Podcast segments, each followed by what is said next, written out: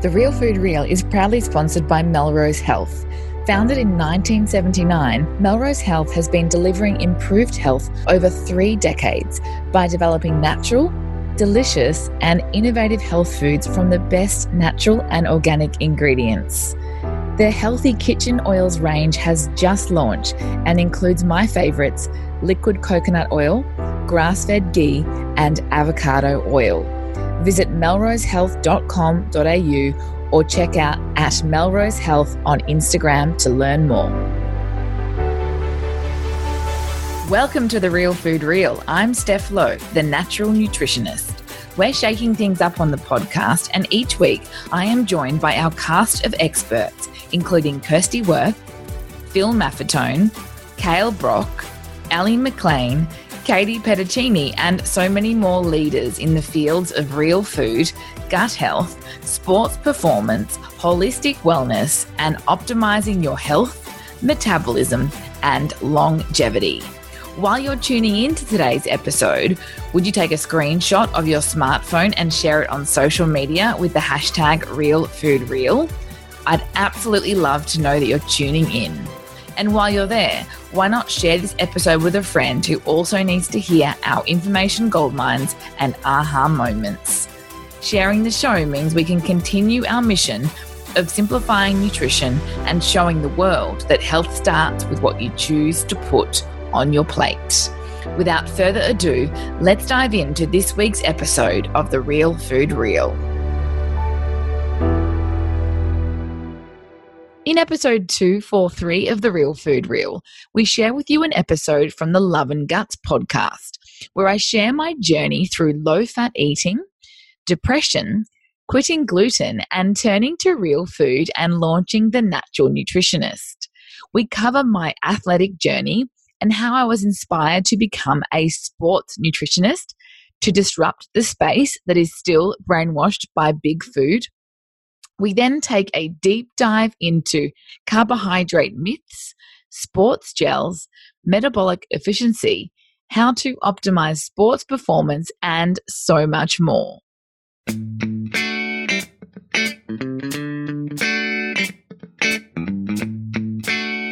Welcome to the Love and Guts podcast. Today I have Steph Lowe on the show with me. Steph Lowe is a sports nutritionist, triathlete, founder of The Natural Nutritionist, a hub for celebrating the importance of real food, and the author of The Real Food Athlete. With a passion for spreading a positive message about real food and the incredible effect it has on performance, Steph launched The Natural Nutritionist in 2011 and is on a mission to inspire others to make health a priority in their lives. Steph's extensive nutritional experience spans from elite athletes to schools and corporations, where she has worked with the likes of Grill'd, the burger chain, to develop new menu items and educated workplaces about real food for productivity and performance at work. So, in this episode, we cover how Steph found herself supporting athletes with their nutrition, what were some of the challenges Steph experienced with performance, mood, and mindset with her previous diet compared to the LCHF she implements now the principles of Steph's low carb, high fat endurance program, why we shouldn't be petrified of all carbs, what are some of the common challenges or experiences that an athlete would face moving toward a lower carbohydrate, higher fat diet, how they can overcome them or make the transition easier. How long can it take for someone to become metabolically efficient? Steph's thoughts on the ketogenic diet in relation to sports performance, and does it have its place? What Steph would like to see happen in the space of nutrition for athletes, and how an athlete can recover from an athletic event well, and so much more.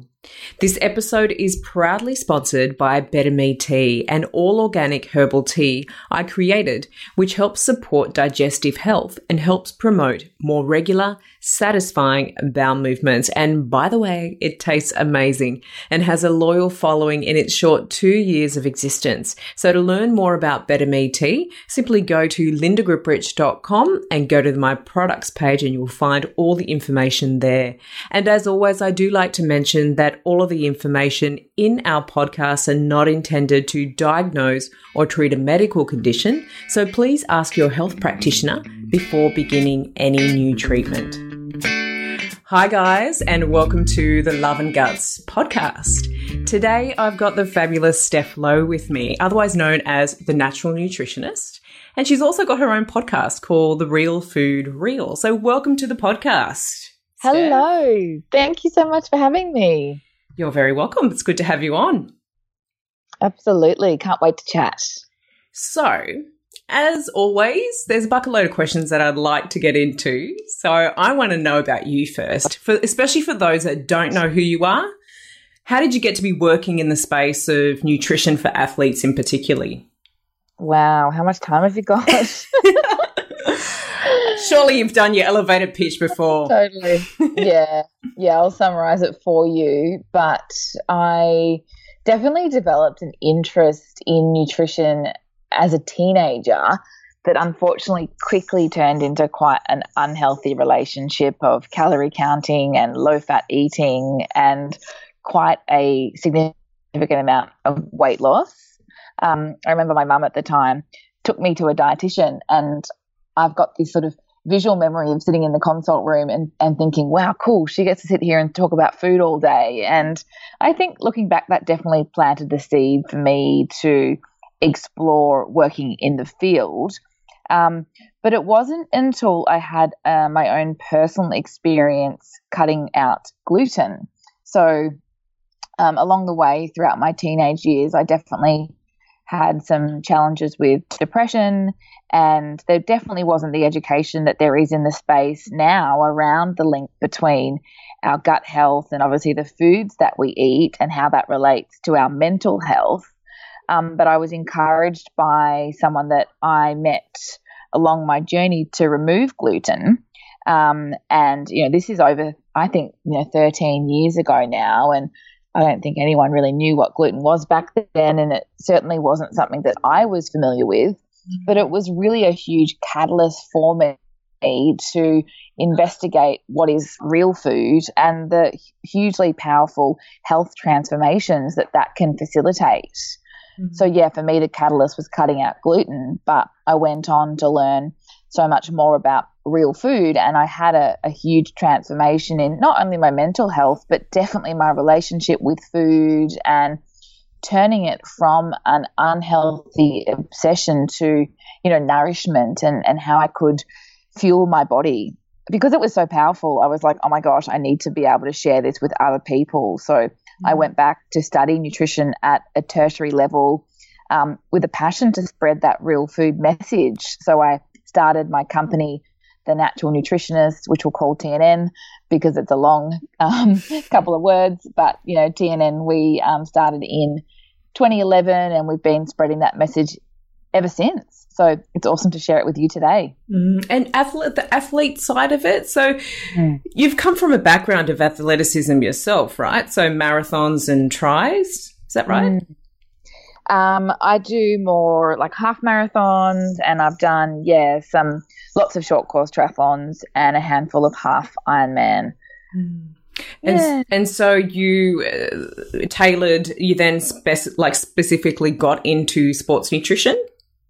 Yeah, so what happened is, you know, when I went back to study um, at that tertiary level, you know, unfortunately, first of all, it starts with the food pyramid, and by that point in time, I absolutely knew that things were upside down. Mm. Um, and then we go into the sports nutrition space, and it's all about you know carbohydrates and sugars.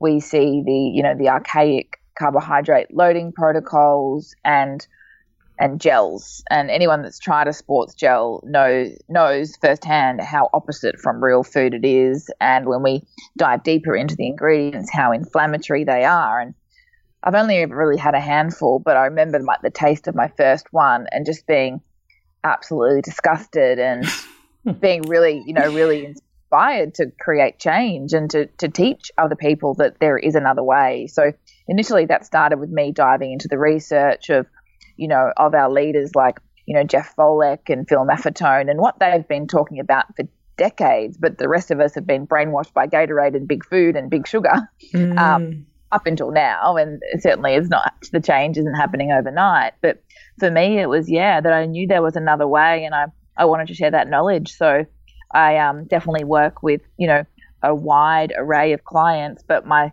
little niche with which I love is all low carb, high fat for endurance athletes. So that sports nutrition that you mentioned. Yeah, absolutely. And look, I can't get, I can't wait to get into that because it isn't something I specialize in. And I know that tweaking the dietary, um, the nutrition for these particular athletes is a bit of an art at times. Mm. But in regards to the goo, I'm totally with you there. I remember attempting a run, which I'm not a runner. I remember attempting a, a run in Canberra one day and we went, um, and the food itself there that was being sold was horrendous. But I remember trying a goo gel for the first time, had no idea when to take it and just took it before my race. And, you know, as, as you're 100% aware you don't want to try anything new before a race. and I felt so wired. I did not mm. last long at all. It just messed up my bowels.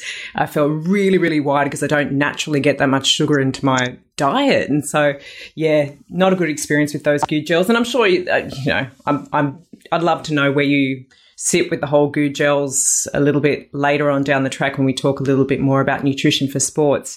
Um, because I heard you say that you've actually got your own goo sort of yeah. gel, like your sort of one that you make yourself. Is that right? Yeah, for sure. So I mean, your story is all too common. For you know, um, athletes spend weeks, sometimes you know, months training only to think about their fueling on, you know, the Friday before a Sunday race or mm. in this conversation they're having with their physio in passing. And yeah, people, um, you know, unfortunately aren't, aren't educated. So they either, you know, rock up to race day or they desperately run past the bike shop to grab something because they realize they've left it for the last minute. Um, and it often ends in tears because you haven't trained on it. So, you know, our number one rule is that nothing new happens on race day. But yeah, because we've had so many of these conversations over the years, we created our own fructose free gel called Freedom Fuel. It's become world famous, actually. I'm super proud of it. And um, wow. it's all natural ingredients and refined sugar free, easy to whip up in a blender, and it's quite tart. So, the opposite of the, the really full on sweet flavor that we see in the majority of our commercial sports gels. So, what's it made up of, if you don't mind me asking? Yeah, for sure. Happy to share. So, the two carbohydrates that we use are raspberries, pretty low carbohydrate, obviously, being mm. a, a berry, um, and rice malt syrup. So, you know, traditionally we know that rice wouldn't be like, you know, quote unquote super paleo, um, but it's fructose free. So as a sweetener, it's our preferred choice because fructose is that very inflammatory sugar and it is the sugar that causes the water to be drawn into the gut. So where that digestive distress comes for a lot of athletes, the, mm. you know, mm. fructose is the huge problem. So rice malt syrup is the sweetener. We use MCT oil, which is medium chain triglyceride oils. So we want some good fats in there for blood sugar control, ketones, obviously, as a, a preferential fuel. Um, and then we use lemon and salt for our electrolytes. Beautiful. So all yeah, really easy ingredients, and you just blend it up and either carry it in one of those sort of plastic um, gel flasks, or you know, my cyclists they carry it in just in a normal bottle in their bike cage. Yeah, beautiful. Thank you for sharing that. Mm. And were you always following a LCHF way of eating from day dot? So, say when you were training or when you were doing some sort of run or sports, or have you experienced a different way of eating with a sporting activity such as running? And do you can you do you want to expand on the the differences that you felt in body and mind by having those different diets if it, if that applies? Yeah, for sure. So, I mean, when I first got into nutrition, as I mentioned, I went very low fat. So, you know, what do you eat when you cut out all the fat? Well, you're still, you're absolutely having a lot of carbohydrates. Like, mm. you know, I never, um, I never followed the really conventional athlete model, which is, you know, the 400 to 600 grams of carbohydrates a day coming from bread and pasta and orange juice and, you know, even sometimes things like conventional lollies are recommended to get that huge volume in. Mm. Um, but, you know, I honestly think that because I'd cut out all of the fats, you know, my brain didn't have any fuel. So, of course, I had, you know, challenges with my mood. My hormones didn't have any building blocks. So I didn't have a menstrual cycle for years. Like I lost count, but I'm talking like seven or eight. Mm. Um, and you know went to doctor after doctor and you know they all told me that it didn't matter you know and that it wasn't a big deal which is a whole other sort of can of worms. Um, but also without the fats i was starving. Like i remember literally just counting down the minutes until i could eat every two hours. That was you know one of the other recommendations and a big myth that I break down a lot at TNN because we don't want to be burning sugar and having to fill up that tank every two hours. And for, for people with an unhealthy relationship with food, it absolutely perpetuates that, right? Because you're bound by your appetite. You get afraid or completely um, you know, concerned with going hungry and therefore you have your muesli bar or your low fat yogurt. Or I used to eat those medjool dates like they were going out of fashion and they've mm. got like, you know, 30 grams of sugar in, in each of them. Um, so yeah, it caused a whole host of problems. So, you know, to come back around to your question, like when I moved onto that low carb, high fat template, it, it was really life changing. I had fats for my brain and for my hormones. Um, I completely transformed my appetite because finally I was feeling satiated from having these beautiful, nutrient dense whole food fats. Um, and I went from being bound by my appetite and snacking every couple of hours to only eating every five or six hours. And, you know, from a performance standpoint, when you burn fat for fuel, like I'm sure we'll dive into it more, but you know firsthand how life changing it is because mm. you're not only removing the, the inflammatory sugar, which is everyone's worst nightmare, not to mention an athlete whose number one goal is recovery. Um, but when you burn fat, you essentially are bonk proof. You know, you never run out of fuel and you're not bound by these excessive amounts of whether it's a goo or a, Gatorade or similar.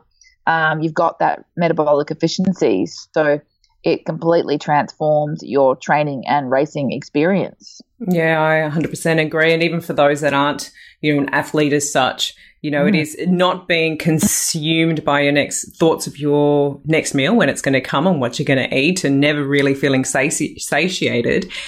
You know, you don't have focus for anything else. You are completely mm. consumed by it. So, yeah, it's, I think it's, it's really important. And I want to get you to run through the principles as well in a moment, especially of your um, program. Mm. But I did have a question around. Um, first of all, are you still competing? Are you still doing your big, big marathon, half marathons? Not right now. I'm sort of living vicariously through all my athletes that I work with.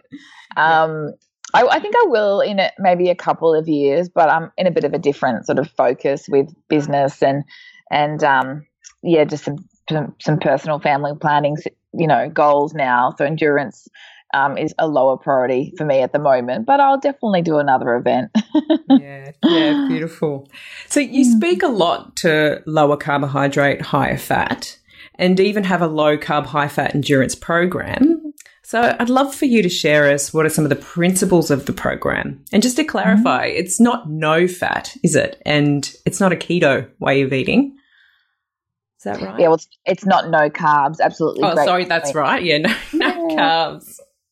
Yeah, so I think that's a really important point to start off. So, like, you know, the acronym is LCHF, which we use to compare it to the food pyramid. So, lower carbohydrate, higher fat than the food pyramid, which is a very important thing because we know the food pyramid is upside down. Mm. Um, but lower is definitely not no, as you say. And it's really important that we think about this in context. So I use a spectrum when I talk about carbohydrates in, in terms of um, grams per day, which I'll I'll get to if, if you like. But you know, ultimately, the number one goal is JERF, so just eat real food. Mm-hmm. So if you focus on food that comes, you know, off a tree, out of the ground, or from an animal, by default, you are naturally far lower carbohydrate than the food pyramid, and the carbohydrates that are available to you are natural, whole foods, and therefore nutrient dense, which is the goal for food, right? Like I'm all for enjoying food and yes, we want it to taste delicious, but the number one goal is nutrient density. And that's absolutely, you know, a really important part when we talk about carbohydrates because many of the options that athletes are presented are a carbohydrate, but they're very nutrient poor, mm-hmm. like breads and cereals and muesli bars, right? Yeah. So, yeah, it's lower and we focus on where the whole food carbohydrates come from, but there's a lot of sort of nuances around that. So, do you want me to talk about grams per day? Would that be helpful for some context? And- yeah, absolutely. And if you can put it mm. into the context of what that actually looks like, would be great. Mm-hmm. So, yeah, for, for sure. those that aren't weighing food and aren't yeah. aware of what it means. Yeah, absolutely. And I don't think anyone needs to weigh food either. It's no, I'm not an advocate of that at all. Um, yeah, so the actual definition of LCHF ranges from as low as 25 grams of carbohydrates a day to as high as 150 grams of carbohydrates a day. So if you think about that on a spectrum, it's obviously quite long. And that's important because where you sit, the listener, depends on a number of factors. The first factor is definitely your current level of carbohydrate tolerance or intolerance.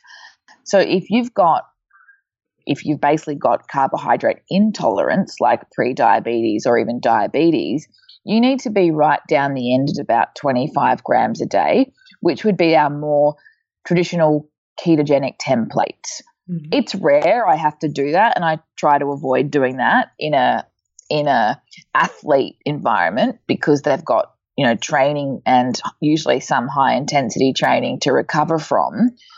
But you know, for some people about you know a two week period of a reset to start to get them out of sugar burning and, and into fat burning and really actually start to reverse some of their metabolic damage that's been caused from a life of excess carbohydrates and excess refined carbohydrates. Mm.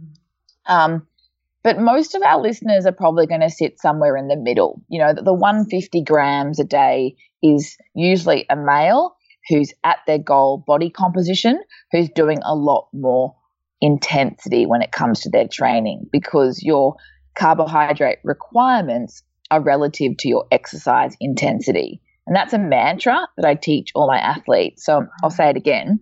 Your carbohydrate requirements are relative to your exercise intensity. Mm. So so we shouldn't be petrified of all carbs. And I want us to get into this mm. because so many people are.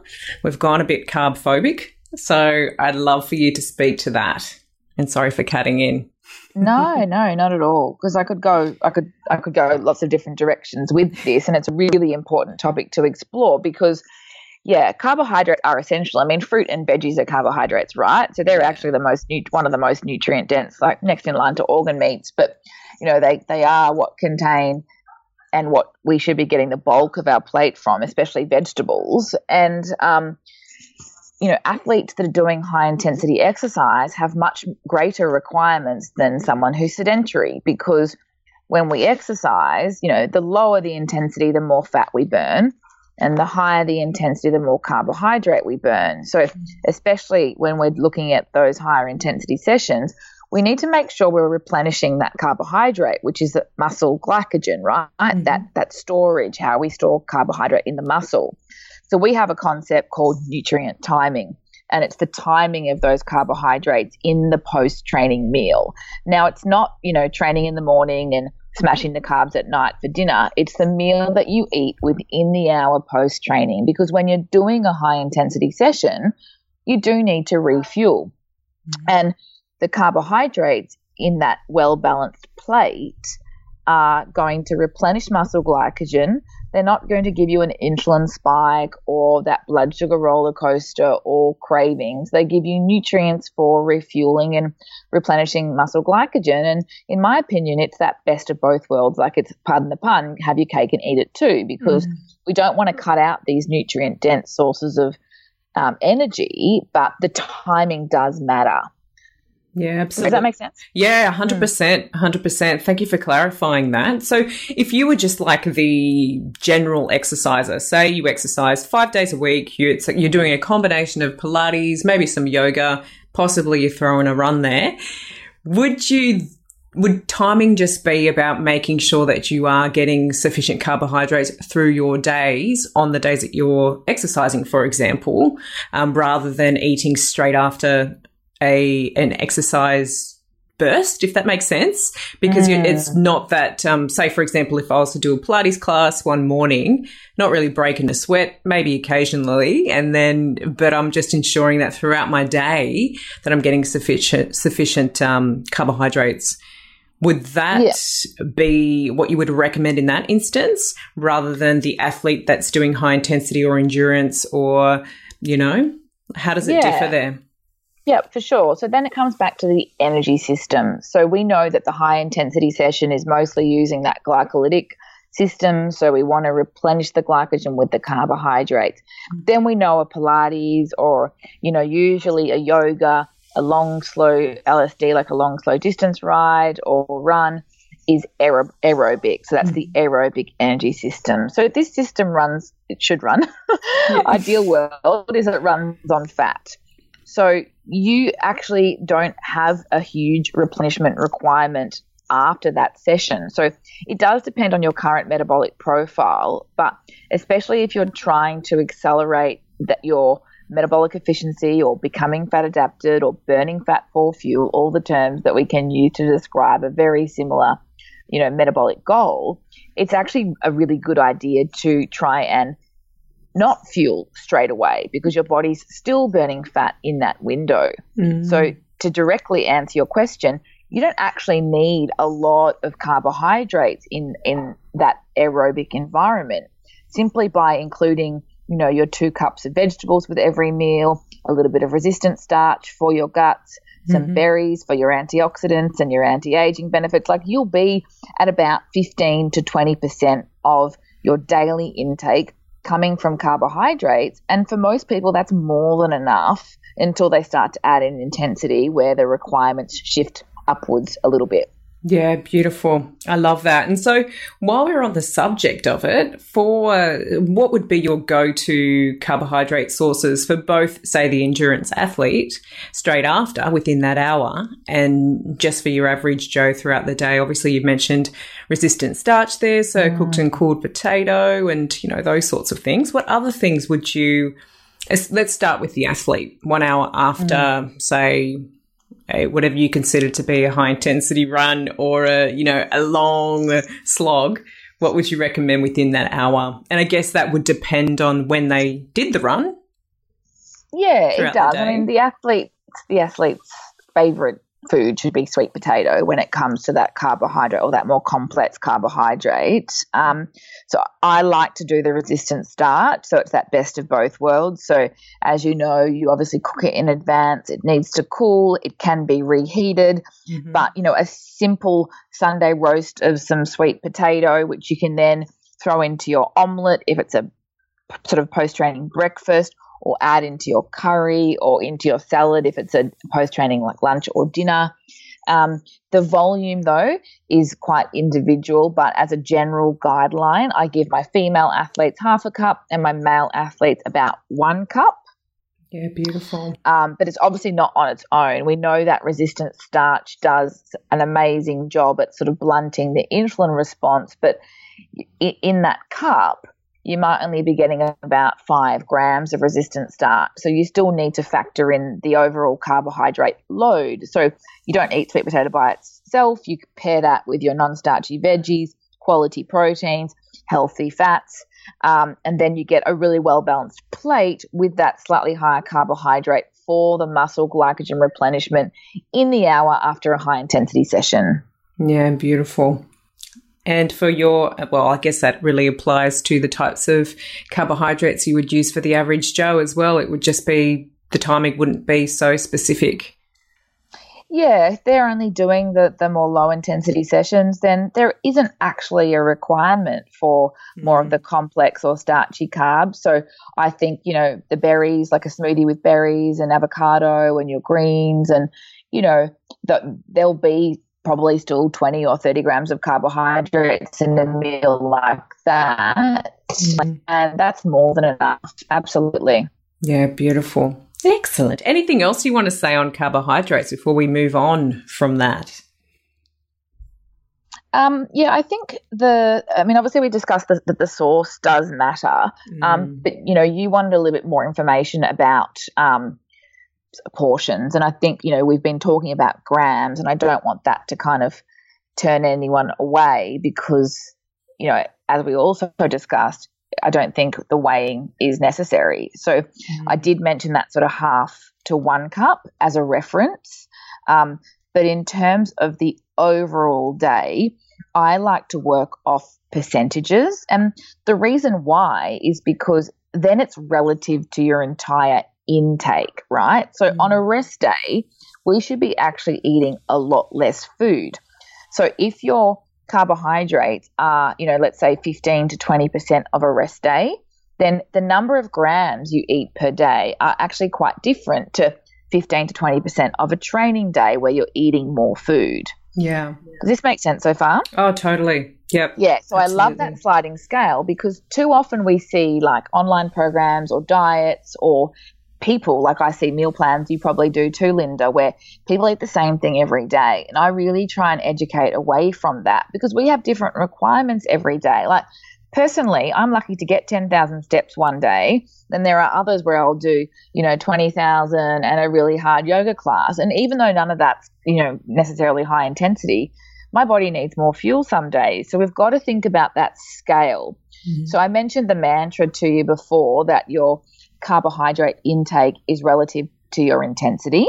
Yeah. So that's one. But the other is to think about the fact that your your overall intake is relative to your output. So it's that sliding scale relative to what you do. And it's really good for your metabolism to eat less some days and, and have like a refuel day uh, on another day. That that um, variety is the spice of life for your metabolism. Absolutely, and I think sometimes if you if you are body aware and you start to listen to the signs and symptoms of your body, it's it's something that your body naturally tells you because you will often find if you're doing say a hard workout that you might feel a little bit more like you, that you're needing to consume a little bit more or you're needing to flesh out that lunch or that dinner and if say say for example if we travel and there's a lot of sitting down we're at a conference or something along those lines my intake is probably a little bit moderately under what I would normally eat if I am being mm. active, but it's more a case of it actually just feels better to be doing that.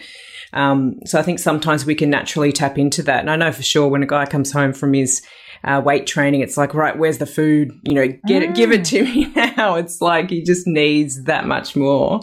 Um, so yeah, sometimes it, the, the body does tell us, give us those little signs and symptoms. So, for sure, and that's important to tap into. Mm. Yeah, hundred percent. So, what are some of the common challenges or experiences that an athlete would face when they're moving toward a lower carbohydrate, higher fat diet?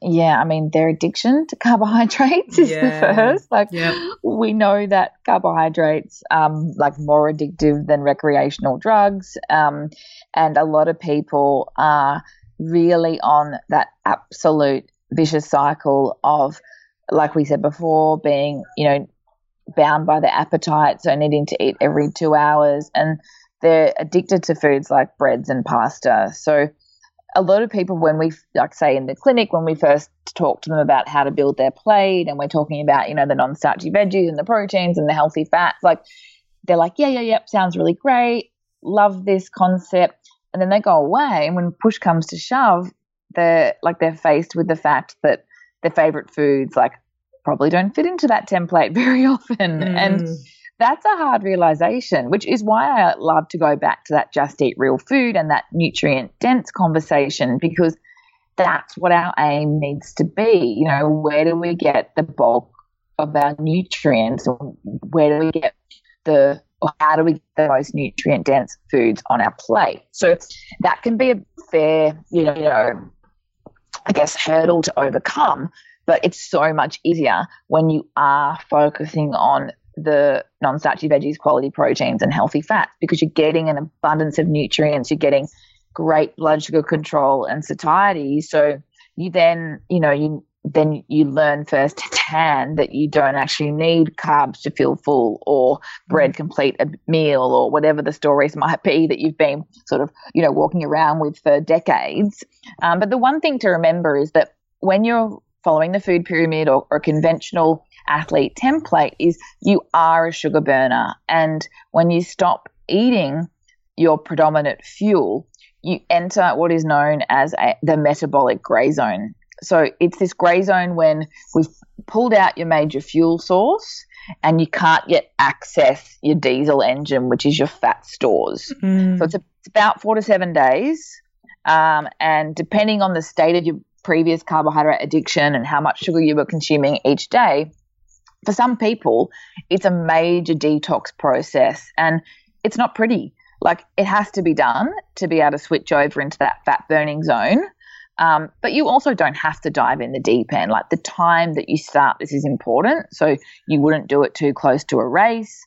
I definitely think like, you know, the off season or when life's a little bit easier can be beneficial because you know, the, the detox process is going to be part of it while your body gets rid of the toxins that you've been consuming every day. Mm. Um, so that metabolic gray zone is where we need to be really practical with our training expectations. So a couple of rest days never hurt anyone. In fact, that's where we get all the benefits, but we all choose to ignore that sometimes. Mm. Um, but yeah, making sure you're filling your plate with an abundance of whole food to make that transition as easy as possible, knowing that it's going to be over in like less than a week, ideally. And then when you're burning fat, you've got you know, a minimum of 60,000 calories. Most of us have hundreds of thousands of calories available, which is that unlimited energy supply that makes you really metabolically efficient.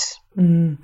And I love that you mentioned that. I think that people and kind of need to be aware that when they are are moving towards that metabolic efficiency and they're becoming more the fat burner um, and tapping into that sort of fuel that there is that transition phase that they mm. may feel quite lethargic for like a couple of weeks that they may be experiencing some of the detox symptoms because then they might just throw in the towel and go oh, it's just not working for me i feel horrible this is not working i don't know what everyone's talking about so i think it's really good to be aware that these things may actually come up to persevere, mm. that it will kick in eventually. So you reckon about four to seven days, did you say, or longer than that? Yeah, no, it shouldn't take longer. I think if it takes longer, there's something else going on. Like there's, you know, some, which there will be for most people, but there's more of a severe sort of di- like Herxheimer reaction, like a, a, pathogenic bacteria die off, mm. or they've decided that LCHF means no carbs and they've put themselves, you know, too far um, on that spectrum that we spoke about earlier. So, you know, that's why I think it's really important to have guidance when you go through this because you can, you know, you can avoid huge challenges if you do it properly. Like things like hydration are really important when you're detoxing, mm. more sleep, you know, looking at what other toxins you're exposed to or managing your caffeine intake, like, mm. you know, it's multifactorial. Yeah, and like you mentioned, the plant food as well previously, so the cruciferous veg, all those mm-hmm. sort of things that mm-hmm. support your detox pathways. So you For mentioned sure. Uh, like low, like no no carbs. So mm. let's talk about the ketogenic diet in relationship to sports performance. Does it have its place? Yeah, it's a tricky one because the, the term is actually quite broadly used these days. Like, mm-hmm. I think that, you know, when I think of the true sense of the ketogenic diet, I think 25 grams a day. So I think, okay, absolutely, if you're treating epilepsy, absolutely, if you've got quite progressive type 2 diabetes, um, but I, I think in a really metabolically healthy, especially athlete who's training, that there's no need to go anywhere near 25 grams a day. I think about 50 for two weeks is a good reset, foot on the accelerator. Let's get burning fat and let's get out of that carbohydrate intolerant spectrum.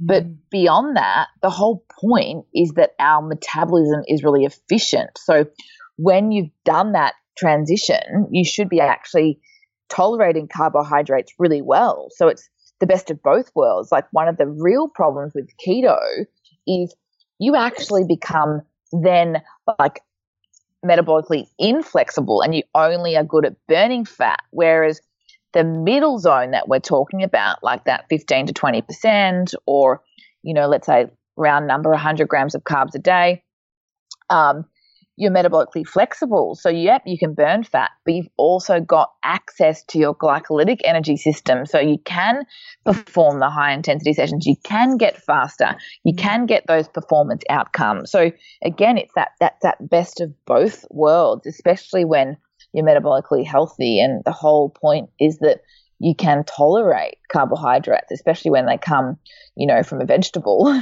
yeah, absolutely. And I think it's, we, we don't, we underestimate the importance of them. I think for me personally, I've, uh, was doing ketogenic for a very long time, probably when I first heard about it. And now I'm, and whilst I felt amazing at the time and for probably a number of years, I've uh, now just getting my stool test done and, and hormonal health. It's like, right, how much of that has contributed to some of the dysfunction that's going on from what I see in, in some of the, the path labs that I've just received back. It's like, yeah, that's not working for me right now. And it probably wasn't working for me for a number of years, but because I felt a certain way in the beginning. So I think there's a danger of jumping on, um, fad sort of diets or things that have, you know, you've heard others are doing really well on without really understanding where it can be used. And I consider a, a ketogenic diet like a therapeutic diet, like you mentioned, mm. for those conditions that you, you know, brought forth. I think it really is excellent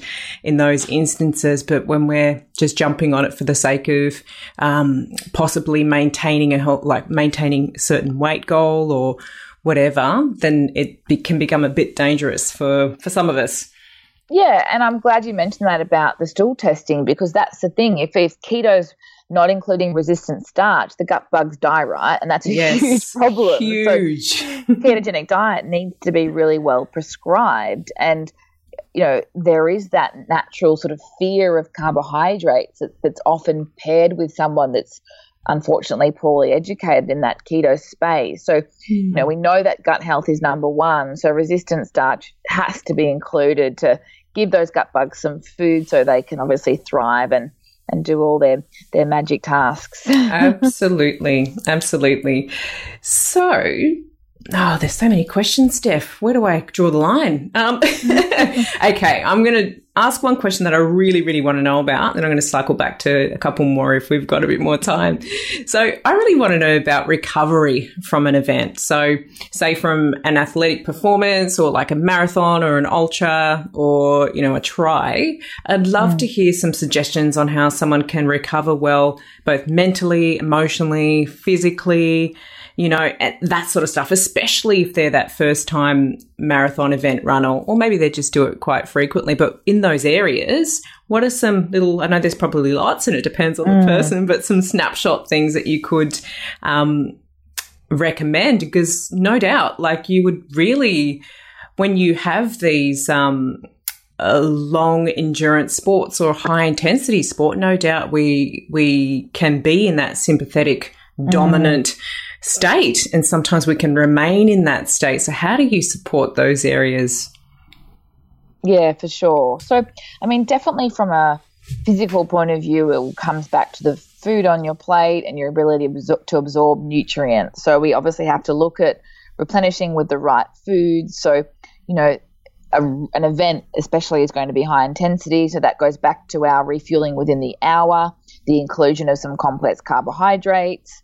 Um, if you can't get to sweet potato, then you know go and find a smoothie with a little bit of fruit in it, just to make sure that you tick that box. But as I mentioned, I you know I, well, I didn't talk about fruit specifically, but I don't like carbohydrates on their own. That's not going to do the job. You'll be hungry. It'll spike your blood sugar. So a smoothie where you can use your almond milk and your chia seeds and you know, maybe some some quality protein powder, you can at least tick that box, and then you can go to the party and celebrate and do all the things that you want to yeah. do after an event, right? Um, Line the stomach with some carbs first. Get some get some nutrients in. Yeah, um, not just carbs. mm, absolutely, and you know that sympathetic nervous system state is an interesting conversation because you know as I'm sure you've spoken about many times, that's not where we digest food. So, mm. what we try and think about is all right, yes, we need to refuel within the hour, but no, immediately when I cross the finish line, in no way, shape, or form am I, am I in optimal digestive state. So, you know, things like going and doing a quick soak in the ocean or legs up the wall or some diaphragmatic breathing just to try to really get that body coming down from that sympathetic high and trying to promote as much parasympathetic rest and digest as possible in that situation post race so that when you do add that food in, you're obviously going to absorb the nutrients. Um, I think that's an important strategy for recovery and obviously lowering cortisol levels because mm-hmm. they've been, you know, pretty high for the duration of that event. Um, that's obviously very relative to duration as well. I think, you know, it's apples and oranges when we talk about a half marathon. For most people, are doing it in two hours or less versus an Ironman, whereas most people are looking at, you know, 10 up to 17 hours. Like that's Jesus Christ. very different when we talk about endurance sport. So mm. Ironman, like, you know, there's nothing, there's nothing healthy about Ironman. So people that love doing it need to be committed to, you know, not only their, their food, but definitely their gut health because that's not only how we absorb nutrients, but it's going to be how we absolutely accelerate the recovery from an event that does so much damage to the body. You know, that physical effort that's required over 10 to 17 hours mm. is, is not going to recover with a smoothie and a quick legs up wiggle, right? totally. It's what you do pre race and pre try and all that sort of stuff, as well as post, I'm sure. Yeah, definitely. So I think a really um, you know, a well developed gut health practice is essential. I mean, you know, we, we probably most of us know that of bone broth, it is like the number one superfood. And I think in terms of muscle cover, recovery alone, the glutamine, the collagen, the glycine, mm. you know, beautiful nutrients to help recovery, not to mention the electrolytes. And I think, you know, you probably get this too, Linda. Some people are a little bit resistant to it, but I just think it's it's a non-negotiable. It's about finding a way to make it work. You know, of course, you can drink it like a cup of tea, but you can hide it from yourself like you would hide vegetables for a child if you find it a little bit off-putting initially, especially while your taste buds adjust. Yeah. In your meals, you know, you can do dehydrated broth in in smoothies if you don't like the taste of a cup of broth, but it's you know it's essential for that recovery process. Absolutely. And there is a link between, correct me if I'm wrong, there is a link between, say, running and uh, intestinal permeability, isn't there? Mm-hmm. Yeah. Mm. So extra reason to really support the the gut lining and integrity with those beautiful nutrients you've mentioned. Yeah, without a doubt, and obviously an Ironman's next level when it comes to that that you know quote unquote leaky gut. Mm. And then most people at some point in the day have had a gel or thirty four gels and some coke to get across the finish line, so their guts are absolutely destroyed. So Jeez. rebuilding is really important on the other side. Wow, yeah, absolutely. And what the hell is an ultra? Can you explain to our audience who don't know what an ultra marathon is? What is that? There's anything above a marathon. So a marathon is Jesus. a standard 42. Mm. So an ultra could be 50, it could be 100, it could be seven days. Like there's many different variations of it, but it's essentially, yeah, a just, bloody just long run. Forrest, just Forrest Gump. Just keep going and going. Jesus. Yep. So what are your thoughts on things like, I know that there's probably two different schools of thought with this particular therapy post exercise and for reducing inflammatory biomarkers, muscle injury, and supporting the uh, autonomic nervous system. But things like cryotherapy or mm. cold water immersion, where do you sit with that? What's your thoughts?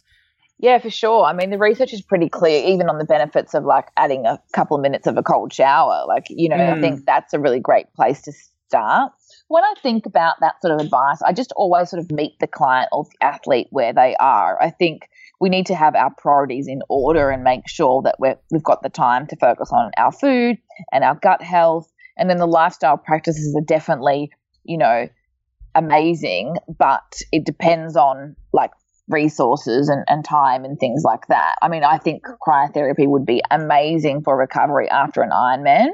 Mm-hmm. Um, but yeah, it would just depend on who I was working with as to whether I felt like that was a super practical recommendation at that point in time. Yep. Yep. Absolutely. Mm. And um, this is a total novice question because I'm not an athlete, but have you noticed the difference with recovery? And I'm sure you have when you have adopted this LCHF way of um, being, for want of a better way of saying it, with your sports compared to, say, the low fat higher carbohydrate back in the day and especially around the the mental health i mean i hear of people after a math marathon um, really experiencing some emotional shifts or just you know a low vibe for one of a way of, better way of ah. saying it so have you noticed a difference by implementing the lchf um, to mood post a big event like that where you've been training for months and you've just, you know, your, your whole focus has been this event, possibly for some people, mm. and it's really punished the body in a particular way. Um, what have you noticed there with the different styles yeah, like of I eating? Think there's a- yeah, I think there's a lot of different angles that we'd need to explore there. I mean, unfortunately, a lot of people use an event as a way to get back on track with their food.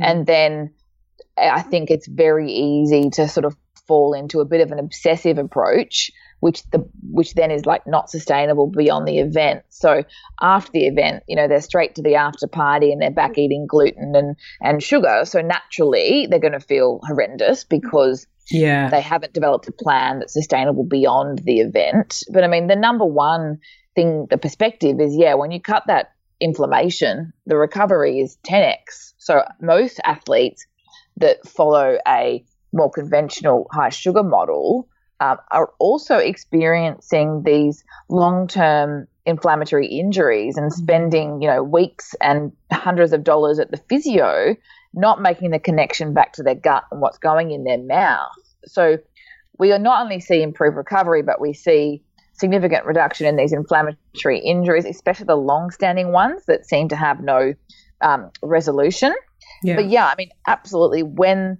um, when the event finishes, I think it's really important to ramp up that gut health focus so that you've got good neurotransmitter and obviously serotonin production, so you're supporting your mood, um, and find a way to make your program or your plan sustainable because you you can you, can set yourself up for an event, but then obviously sustain that real food LCHF lifestyle on the other side, so the benefits continue.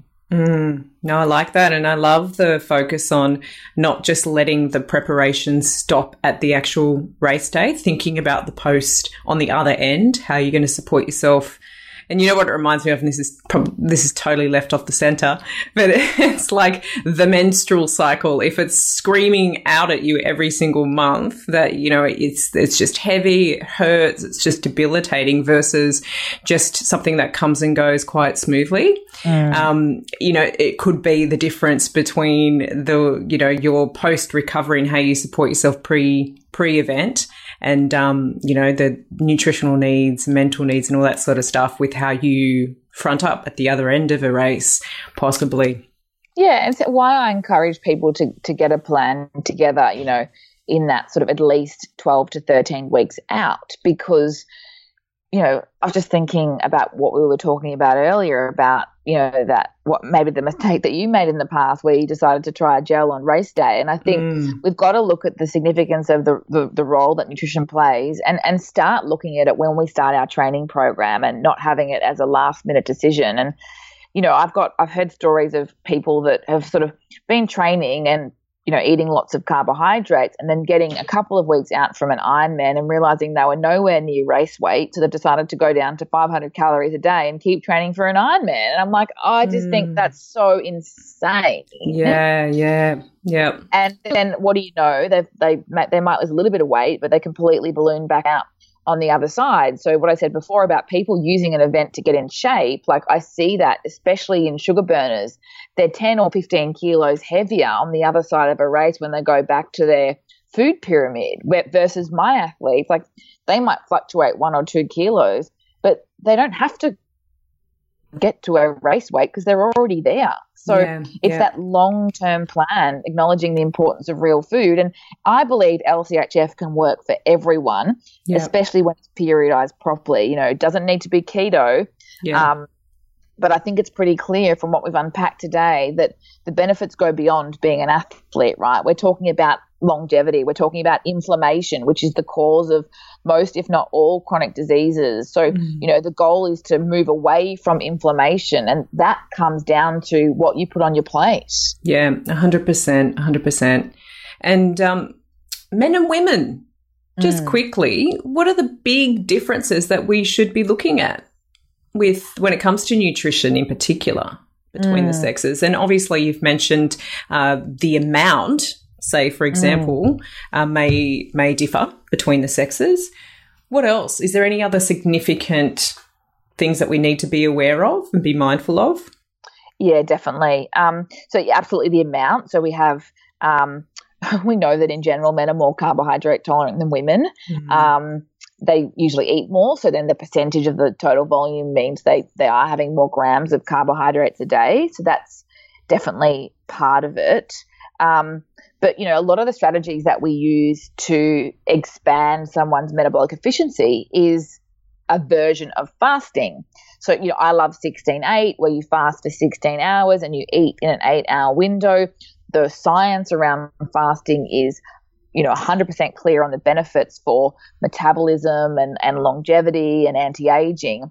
But like and firsthand, I know it doesn't suit women like the research that only looks at men would indicate. So mm-hmm. with, you know, new research, it's really important we look at who it's who it's studying because we can't pick up research on men and apply it to a female of childbearing age who essentially has, you know, four seasons in a month and, you know, probably will respond well to a softer application of fasting in weeks one and two, but may find that it's just not sustainable in that luteal phase of the cycle, weeks three and four. Mm. You know, speaking quite generally, but I think that's important to remember because I love fasting, but we don't want to do it um, to the detriment of our menstrual cycle. And as mm. you said mm. earlier, like it speaks loud and clear. So for females, that can be a red flag that you've taken things too far, either you know overtraining, too little calories, too little carbohydrates, too much fasting, and, and the list goes on.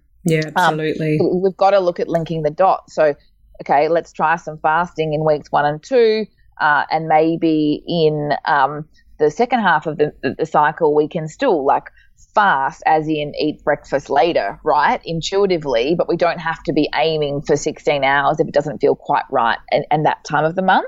Yeah. that's another one of the big differences that we see.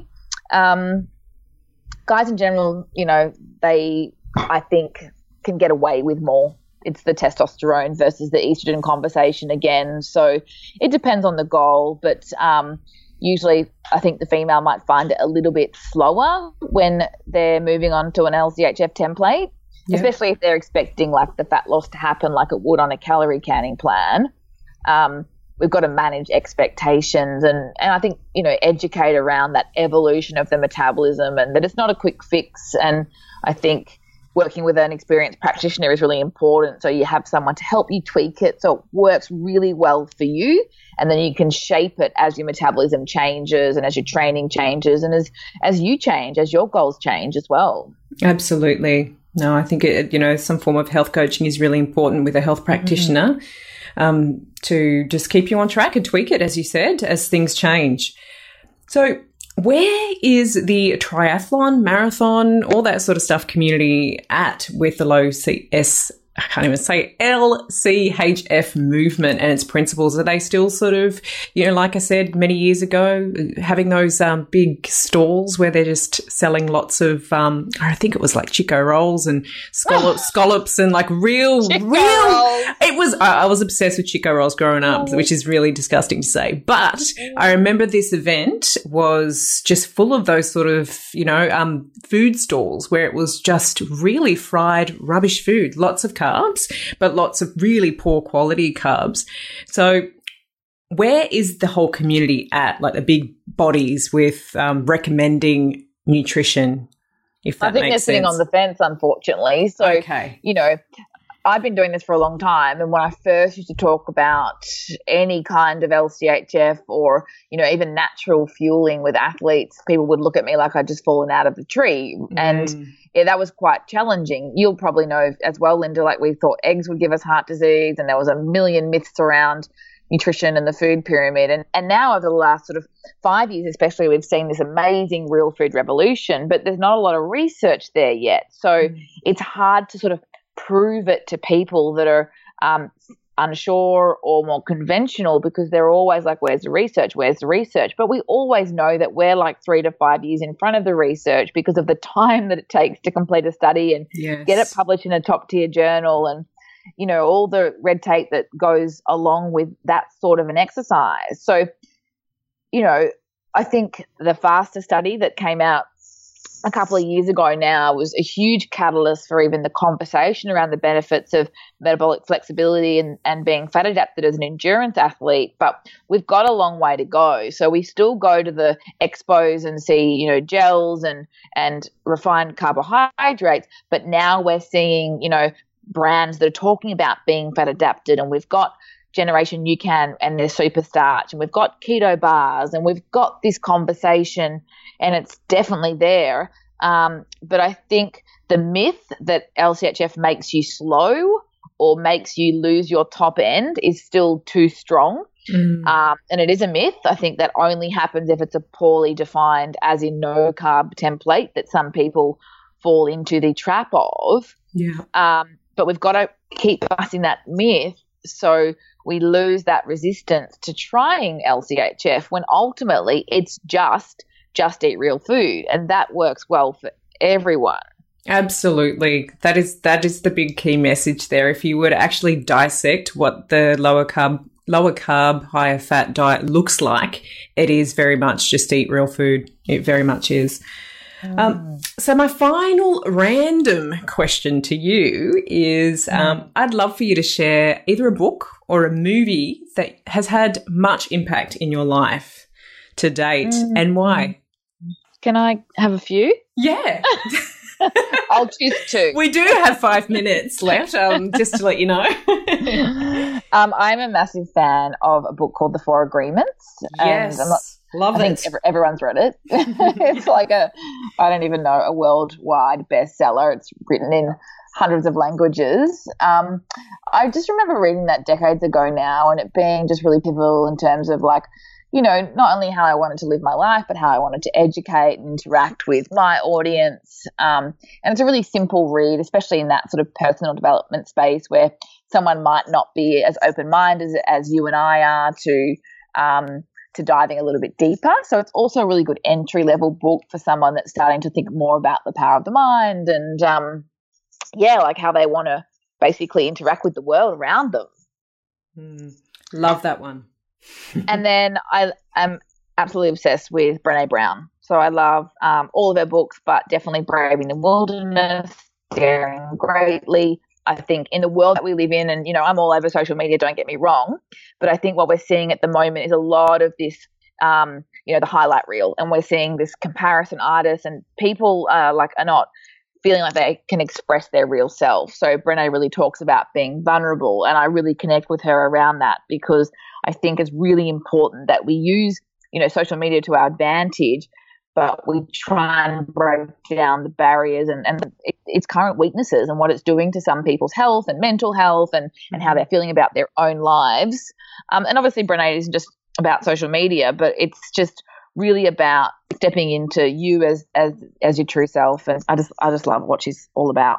Mm, I love her too. I love her too. And she's I've heard uh, her on being interviewed many times, and I remember sorry, Brene, if I botched this up, but I remember listening to her once and it just made me love her even more, where she said, I've stopped saying yes to keynote speaking events if they ask me not to swear or use God in um, in my mm-hmm. lecture. She said because that's me, and if you're not mm-hmm. able to take me as myself, you know, often I sometimes I might swear, sometimes I might mm. use God because I'm trying to express something, and I just love that she just doesn't falter there. That she's obviously she's human, she's vulnerable, she still has her insecurities here and there, That she's not afraid to be herself, and I think Wow, what a relief when you can just implement that in your life where it's just you're not comparing yourself to others and yeah, look, that's exhausting. But um yeah. any others? Did I interrupt you? no, no, I just I mean, I listen to a lot of podcasts um and I often share them on social media over at the Natural Nutritionist, definitely on my Instagram stories. So I'm always sharing my inspiration, but I, I do have a like a, a, bit of a list of things that I definitely turn to when I'm needing inspiration. And and Brené's number one. Um, I love Elizabeth Gilbert and a bit of Oprah. yes, and you and you know the funny thing is, Steph, this morning, no word of a lie, mm. I was feeling slightly sensitive about something and just going, why am I attaching to the outcome of certain things? And then I picked up the Four Agreements, no word of a lie. Get out. And I read that second chapter, which I think is Don't Take Things Personally, because I mm-hmm. needed to read it. So for you to say that, just it just freaks me out. Totally. Nothing surprises me in life anymore. no, I love that. That's awesome. And I must I must pick it up again. It's hidden somewhere in my bookshelf. I haven't read it for ages, but I'll definitely have to um, yeah, have another flick and just pick up a few more gold nuggets. Yeah, it, it is a really easy read. It is a perfect mm. one to to re- refer back to. So, where can people find you? Tell us where to yes. find you and what so you're love, up to at the moment. Yeah, yeah, I love um, I love Instagram. So definitely, my handle is the Natural Nutritionist. Um, we're also over at LCHF Endurance and lchfendurance.com. So um, depending on when this episode is aired, I've got a, a 12 week online program for endurance athletes who want to learn all about LCHF endurance and transform their metabolic efficiency and become a real food fat adapted athlete. So we've definitely got lots of information happening on social media about the program. We've got a private Facebook group called Team LCHF Endurance if you wanted to jump in and, and learn more. I'd absolutely love to connect with you guys. Um, and then, yeah, usual um, Facebook, uh, sorry, the natural nutritionist as you well. Book. You got a book as well, don't you? Oh, the um, yes, the real yes. food athlete. Thank you. I do. So I'll um, I'll send you a copy of that. Oh, and awesome. yes, the, there is information available on my site. But pretty much everything we've discussed today is in the real food athlete, as well as you know seventy five really simple foundational real food recipes, including um, my gel freedom fuel, and all the recipes that I've created to um, kickstart, you know, moving away from those conventional refined products and fueling your body with natural whole food. Beautiful. So that'll all be in the show notes, guys. And if you haven't checked out the Real Food Reel podcast, make sure you do. So thank you so much for spending some time with me, Steph, today. You're very welcome. I've loved our chat. Thank you so much for having me on the show. You're very welcome too. so, guys, as always, if you've loved what you've heard today, please make sure you share us with a buddy and leave a ratings and review on iTunes or Stitcher because that's how others find Love and Guts and can fill up on the content from our experts too. Thank you for making it to the very end of this podcast episode. Just one more thing before you go though. If you're tired of having sluggish digestion that leaves you feeling bloated, toxic, flatulent, flat, or if you suspect that you may have SIBO, please do get in contact. You don't have to live with these discomforts. I've seen many people transform simply by seeking the support of a qualified clinician such as myself. So please do get in contact as I would love to help you obtain your optimum health. My naturopathic and nutrition consultations are run online, which means if you're located anywhere in Australia, I can work with you. You can book a consultation directly online. Simply go to my website, lindagripprich.com, go to the book an appointment page or send me an email at info at lindagripprich.com. And if you're unsure whether seeing a holistic practitioner is right for you, schedule in a complimentary 15 minute Q&A session with me where you get the opportunity to ask how my consultations are run and what to expect from my treatment plans. Again, simply go to my website, go to the book a consultation page and you will find the tab there.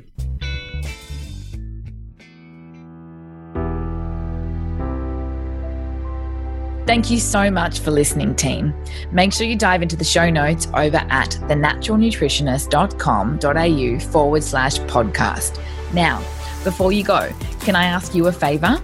I'd be so grateful if you would leave me a five star review on iTunes. I personally read every review and comment and love hearing your aha moments and takeaways from each episode.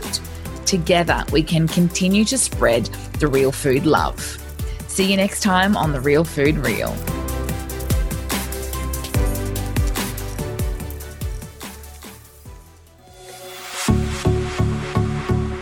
This has been a production of TheWellnessCouch.com. Check us out on Facebook and join in the conversation on Facebook.com forward slash The Wellness Couch. Subscribe to each show on iTunes and check us out on Twitter.